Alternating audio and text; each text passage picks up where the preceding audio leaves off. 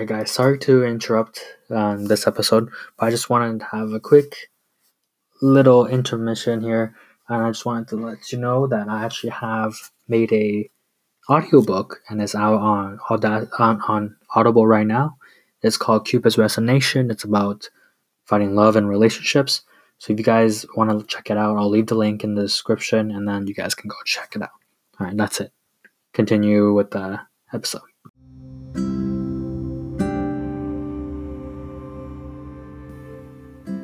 Alright, what is up, everyone? Welcome back to a brand new episode of I Read It So You Don't Have to.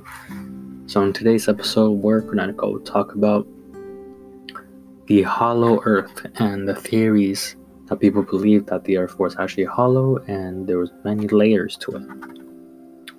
So, this theory started really early um, in, in religious times and in ancient Greeks. They believed in the underworld, which basically is another world inside of Earth, and it's ruled by the god Hades, where people all go there after they die.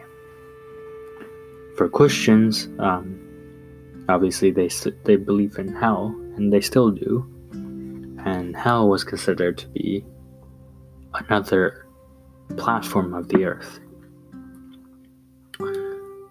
And then after religious times kind of passed passed by, science kind of took on the theory as well.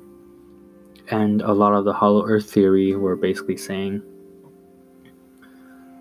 there was living population and then there's different layers uh, of earth and they're not connected at all only at the poles um, some say it was connected at the poles like north pole or south pole or some some are saying that it's connected in tibet but different opinions. There's there's a lot of different opinions, so no one knew for sure. And then in 1692, Edmund Halley, who was astronomer, um, he made a theory that suggested that the, the Earth was was hollow, and it had three three inner shells.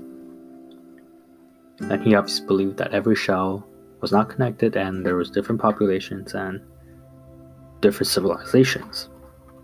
And he was saying that the only way to get to those inner shells were from from the poles. Um, the reason why he came up with this was because in 1676 he went to St. Helena to observe constellations, and during that time his compass was showing him very different signs, um, even at the same spot on different days.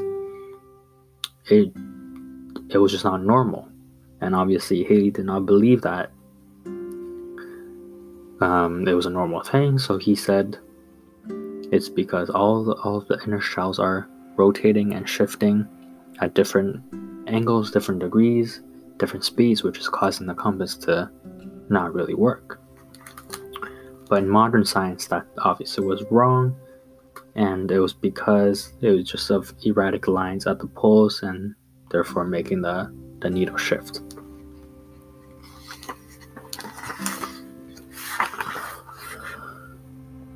Um, so that idea was cemented even more when Halley submitted to the Royal Society, and he suggested the notion that there are different inner fields and they rotate at different speeds and different directions, causing different magnetic fields, which is why the compass wasn't working.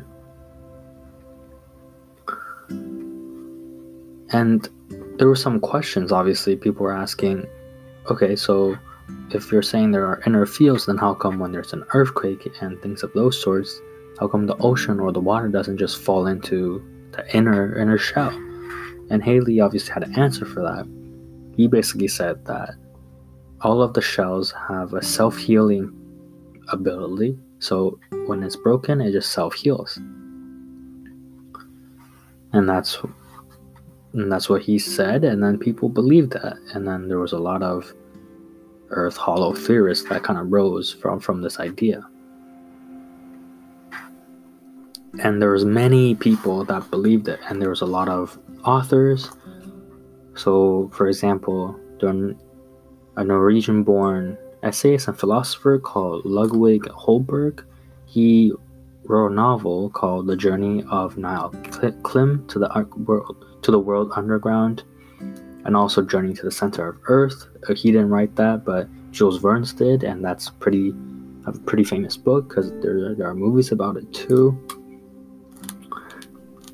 And a lot of scientists also wrote about it as well. So, for example, the Scottish mathematician and physicist Sir John Leslie, he wrote in his book like a great amount about the hollow earth theory.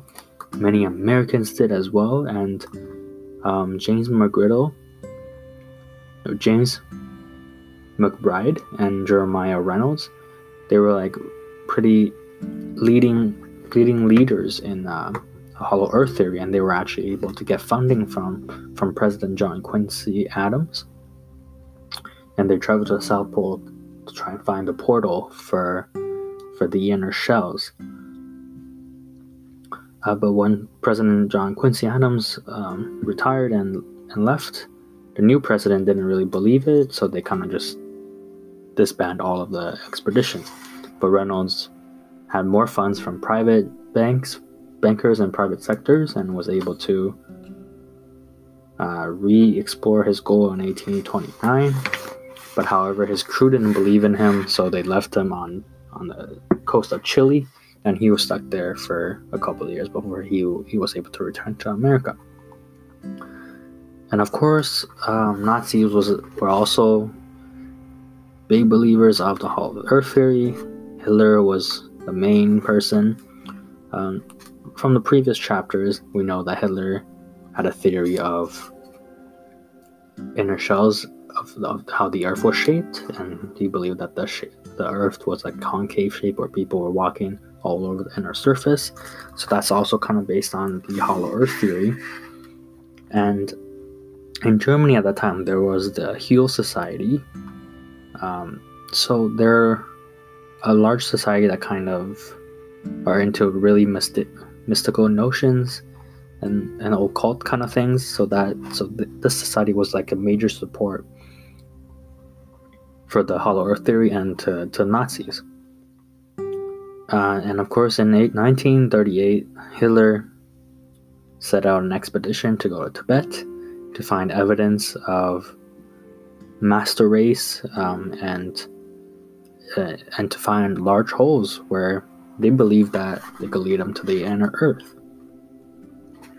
Of course, uh, nothing came up of it. They didn't find anything. And as we know from previous chapters, he did, Hitler did not finish there.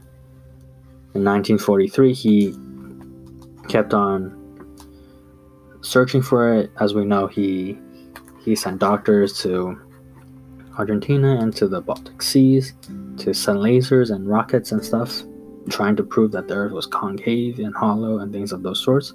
But obviously, that did not have any effect but yeah, so that's it for today's episode. Hope you guys enjoyed it. Uh, make sure to follow the podcast for more interesting episodes like this. And I believe we have one couple more chapters left, and then we'll finish the first season. But anyways, I'll see you guys tomorrow.